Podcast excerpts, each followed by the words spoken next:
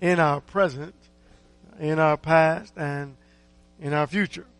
And so, for that reason, we can rejoice as His children, knowing that we are covered uh, at all times by the greatness of our magnificent and awesome God. It is good to be here tonight to uh, see you present as well as those who are online. We thank you for being here with us tonight and worshiping with us. Uh, we're going to continue our study on the Sabbath. We're on the last uh, part of that lesson and we want to wrap it up with what God has in store for His children, which is really exciting uh, when we leave this earth. Let's go to God, please, in a word of prayer. Heavenly Father, thank you. Thank you for the greatness of your name and for allowing us to know you, and better yet, for you to know us. Thank you for your mercy and for your care. Thanking you for Jesus Christ, your darling Son, in whom you so willingly sent to die on that cruel, cruel cross of Calvary. Thanking you for this moment, Lord God, this opportunity to worship you. Please help our minds to be focused, to remain true to you in all things, to clear our mind and our hearts of worldly thought. Thank you for, again, this opportunity to praise you and to worship you. In Jesus' name we pray and give thee thanks. Be thy will. Amen. We're going to run right over to Second Chronicles chapter 31 and uh, look at verses 2 and verse 3 because it's important. This is really important when you're studying with someone to help them to see that the Sabbath was celebrated in conjunction with the sacrifices, the sacrificial system, and the law of Moses, all joined together. And the law of Moses and the law of God are one and the same. So this is very important when you're having a study with someone who's trying to understand uh, why they should leave the, the, Sabbath, if you will, Old Testament living and move to the New Testament and um, no longer practice the Sabbath. So, Second Chronicles 31, verse 2. And Hezekiah appointed the divisions of the priests and the Levites by their divisions, each according to his service, both the priests and the Levites, for burnt offerings and for peace offerings to minister and to give thanks and to praise in the gates of the camp of the Lord. He also appointed the king's portion of his goods for the burnt offerings, namely for the morning and evening burnt offerings and the burnt offerings for the Sabbaths and for the new moons and for the fixed festivals as it is written in the law of the Lord. And so the burnt offerings for the Sabbath. That's really important. Okay. Uh, let's look at Colossians chapter 2. That's really important because what happens is people, in order to celebrate or follow the Sabbath, a person has to separate out the offerings, the sacrificial ceremonial laws, if you will, from the actual Sabbath day. And well, you can't do that based on the Bible. And so that scripture is very powerful and very important to help uh, those who are kind of stuck in that area with the Sabbath uh, to understand it with more accuracy and clarity. The law of Moses and the Ten Commandments and all of that, you know, the over 600 commandments, right? Are nothing more than a shadow of the good things, a shadow of what, of what is to come. So in Colossians chapter 2 and verse 13, the Bible says, And when you were dead in your transgressions and the uncircumcision of your flesh, he made you alive together with him, having forgiven us all our transgressions, having canceled out the certificate of debt consisting of decrees against us and which was hostile to us. And he has taken it out of the way, having nailed it to the cross. When he had disarmed the rulers and authorities, he made a public display of them, having triumphed over them through him. Therefore, let no one act as your judge in regard to food or drink or in respect to a festival or a new moon or a Sabbath day, things which are a mere shadow of what is to come, but the substance belongs to Christ. So, you could either be in the shadow or you can have the real, the true, the substance of Christ, right? Turn to Hebrews, please. Hebrews chapter 8. This is really important because um, you're looking at a challenge here. It's a challenge scripture. Do you would like to remain in the shadow or do you want the real thing? A shadow is not the real thing. It's not the actual individual or uh, a thing of which it is mim- mir- uh, mimicking or mirroring. Instead, it's a shadow, right? You don't have to be afraid of shadows. Uh, the shadow is not what we follow. We follow Jesus Christ. Verse 3, Hebrews chapter 8. For every high priest is appointed to offer both gifts and sacrifices. Hence it is necessary that the high priest also have something to offer.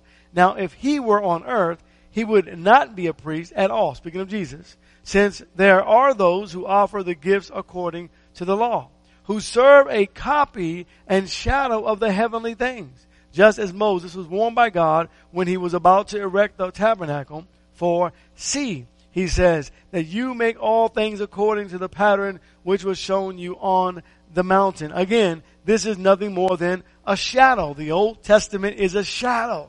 It's not the reality. Hebrews 10 and verse 1. The Bible says, for the law, since it has only a shadow of the good things to come, and not the very form of things, can never by the same sacrifices year by year, which they offer, continually make perfect those who draw near. So again, it is a shadow. Right? Now this shadow, the law of Moses, was meant to serve a purpose, and then it was meant to go away. Right? It was meant to go away, but going away meaning being replaced by something that was better than it. And we're going to look at that really carefully in this lesson uh, uh, here. That there's something that's way better than the law of Moses. If you were to talk to uh, Jews today, let's turn please to Galatians chapter uh, three, and you say to them, you know, God, though He planned the law of Moses perfectly, uh, God had within that plan a perfect plan that would overshadow this plan so much so to where it would make the law of Moses seem like nothing. You would offend them. But that's exactly what the Word of God says. We'll get to that in just a moment. Galatians 3 and verse 19. Why the law then? It was added because of transgressions, having been ordained through an angel excuse me, through angels by the agency of a mediator until the seed should come to whom the promise had been made. Until the seed should come. So when the seed comes, guess what? The law is no longer necessary. Verse 16, the seed is Jesus. Now the promises were spoken to Abraham and to his seed. He does not say and to seeds as referring to many, but rather to one and to your seed, that is Christ. So the Bible is making it clear that everything in the Old Testament pointed to the seed. Everything in the Old Testament pointed to Jesus Christ, our Savior. Right? Everything. Turn to Hebrews chapter 10. Hebrews chapter 10. And we're going to look at verse 6. Verse 6 through 10. In whole burnt offerings and sacrifices for sin thou hast taken no pleasure. Then I said, Behold, I have come and the roll of the book it is written of me to do thy will, O God. After saying above, sacrifices and offerings and whole burnt offerings and sacrifices for sin, thou hast not desired, nor hast thou taken pleasure in it, in them, which are offered according to the law. Then he said, Behold, I have come to do thy will. He takes away the first in order to establish the second. By this will we have been sanctified through the offering of the body of Jesus Christ once for all. The sanctification does not come under the law. Sanctification comes through Jesus Christ. Hebrews chapter 8 and verse 1. There the Bible says, Now the main point in what has been said is this. We have such a high priest who has taken his seat at the right hand of the throne of the majesty in the heavens, a minister in the sanctuary and in the true tabernacle which the Lord pitched, not man. For every high priest is appointed to offer both gifts and sacrifices. Hence, it is necessary that the high priest also have something to offer.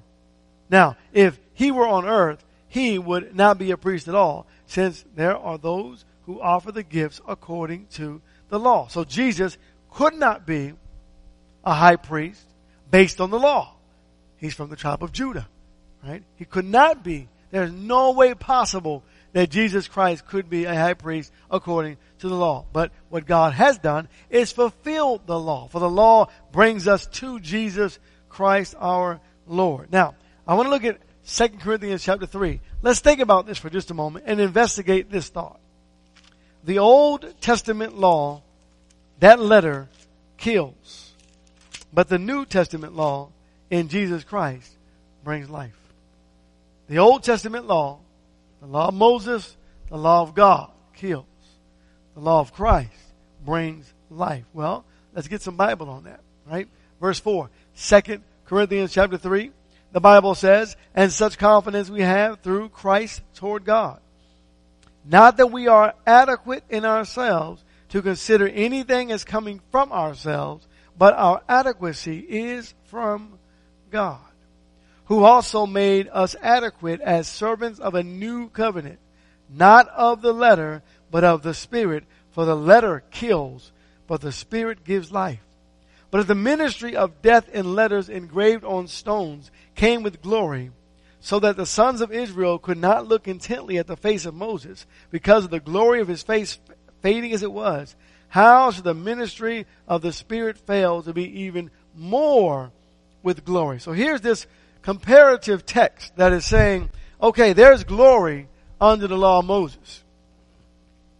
He was, Hebrews 3 tells us, he was a son in the house.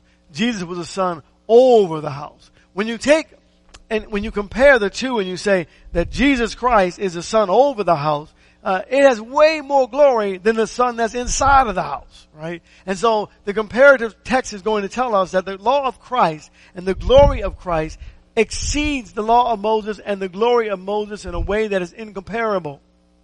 Okay, let's go back and look at the fading. Exodus uh, chapter 34, the fading away, if you will, that God put into place long, long ago, so that Israel would understand that the law of Moses is fading away, for the law of Christ is coming to pass. And so Moses would go on top of the mountain and speak with God, and look what the Bible says happens to Moses' face. Verse 27. Then the Lord said to Moses, write down these words for in accordance with these words, I have made a covenant with you and with Israel. So he was there with the Lord 40 days and 40 nights. He did not eat bread or drink water. And he wrote on the tablets or the tablets the words of the commandment, the Ten Commandments.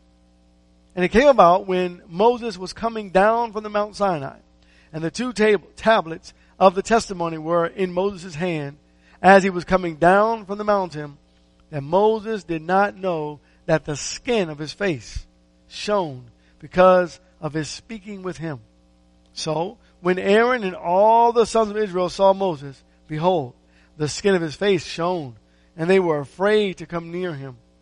Then Moses called to them, and Aaron and all the rulers in the congregation returned to him, and Moses spoke to them. And afterward, all the sons of Israel came near, and he commanded them to do everything that the Lord had spoken to him on Mount Sinai. When Moses had finished speaking with them, he put a veil over his face. But whenever Moses went in before the Lord to speak with him, he would take off the veil until he came out. And whenever he came out and spoke with the sons of Israel, what he had been commanded, the sons of Israel would see the face of Moses, that the skin of Moses' face shone. So Moses would replace the veil over his face until he went in to speak with him. Now God planned this long ago so that when you get to 2 Corinthians chapter 3 and you start reading about verse 8, you understand what that veil really actually does. So verse 8 of 2 Corinthians chapter 3. How shall the ministry of the Spirit fail to be even more with glory? For if the ministry of condemnation has glory, much more does the ministry of righteousness abound in glory. For indeed, what had glory in the this case has no glory on account of the glory that surpasses it. For if that which fades away was with glory, much more that which remains in glory. So he's saying the law of Christ, the law of God, far exceeds the law of Moses. The law of Moses faded right? The power of Moses, his face would fade away. When they could see the veil placed over his face and it would fade away and then he'd come back to being normal again. But the law of Christ never fades away. And that's the point that God is trying to bring to us. Turn to John chapter 1 in verse 15. The fact that the law of Christ will never, ever fade away. It will be here forever and meet us on the day of judgment. In verse 15 of John chapter 1, John bore witness of him and cried out, saying, This was he of whom I said, He who comes after me has a higher rank than I, for he existed before me. For of his fullness we have all received and grace upon grace. For the law was given through Moses, and grace and truth realized through Jesus Christ. No man has seen God at any time. The only begotten God who is in the bosom of the Father, He explained Him. And so here, very clearly, the scriptures are telling us, very clearly, that grace and truth is realized through Jesus Christ. You have no Jesus Christ, you have no grace and truth. Without grace and truth, nobody's saved. Without grace and mercy, no one is saved. And so God says the law of Christ exceeds the law of Moses in such a way that we really couldn't even explain it. Other than heaven came down, the Son of God came down and dwelt among us. Not a son in the house, but a son who's over the house. Not a shadow of the good things to come. The good things to come have come. So to live in the shadows is not what God asks us to do. Hebrews, please, chapter, chapter 4. There is a Sabbath that remains. And that Sabbath is not, is not like the Sabbath of the Old Testament. That Sabbath that remains is very different. It's very critical. It's very crucial. It is not only commanded, it's prepared, it's ready for the children of God. I want to look at Hebrews chapter 4 in this, the close of this lesson to realize the promise that God has for his children. In verse 1, Therefore let us fear, lest while a promise remains of entering his rest, any one of you should seem to come short of it. Notice the difference. The Old Testament law, the Sabbath was a commandment to be kept. Right? A commandment to be kept. Anyone that violated the Sabbath will receive punishment. But the Sabbath for the Christian is a promise. They're very different. Right? It's a promise to be given or to be received. The Old Testament Sabbath was a commandment that had to be kept. Now God explains to us that He's not speaking of a commandment. He's speaking to the children of a promise. Verse 9. There remains therefore a Sabbath rest for the people of God. Now this rest for the people of God is a unique rest. It's just as unique as the rest that God had in the days of creation.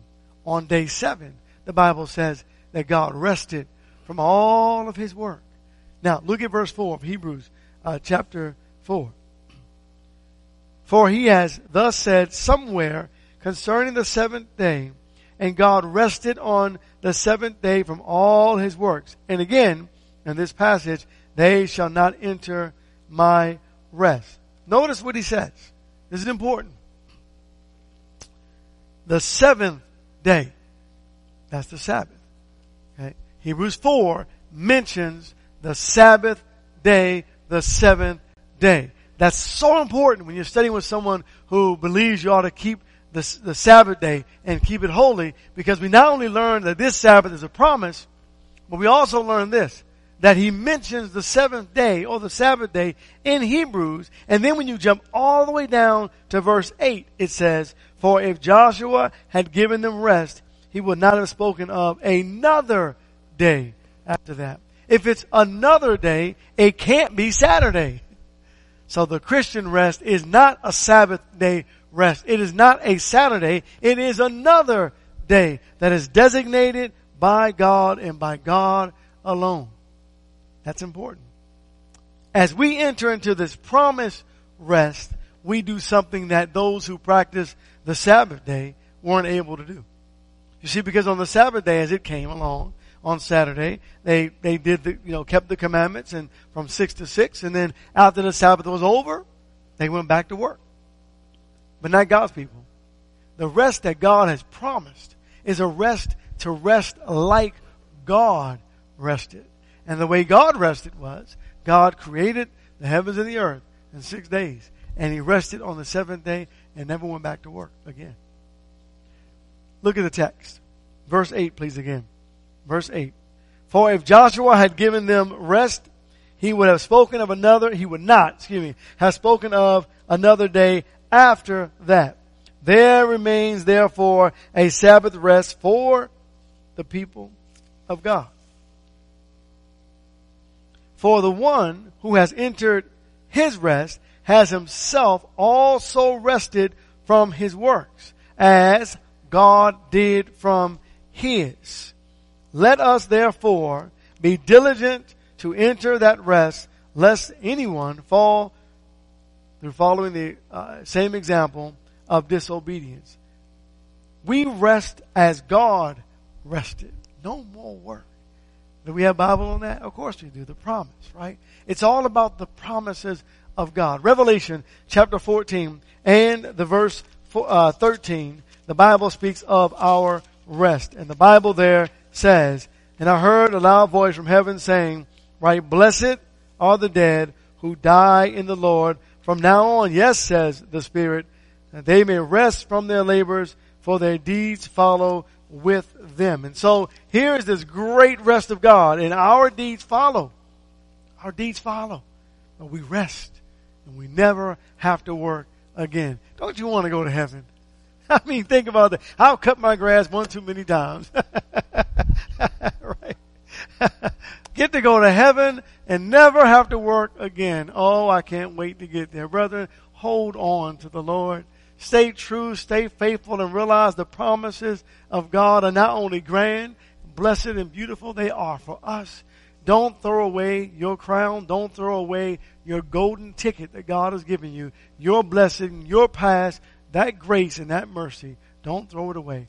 Surrender tonight to Jesus in the waters of baptism. If you have not surrendered yet, we offer you that opportunity to come and have your sins washed away forevermore if you'll surrender to Jesus in the waters of baptism. If tonight you need repentance, we pray God you will do that tonight. Tonight is the, the night. Today is the day. Salvation is before us. We praise God and thank you for your time this evening. God bless each and every one of you.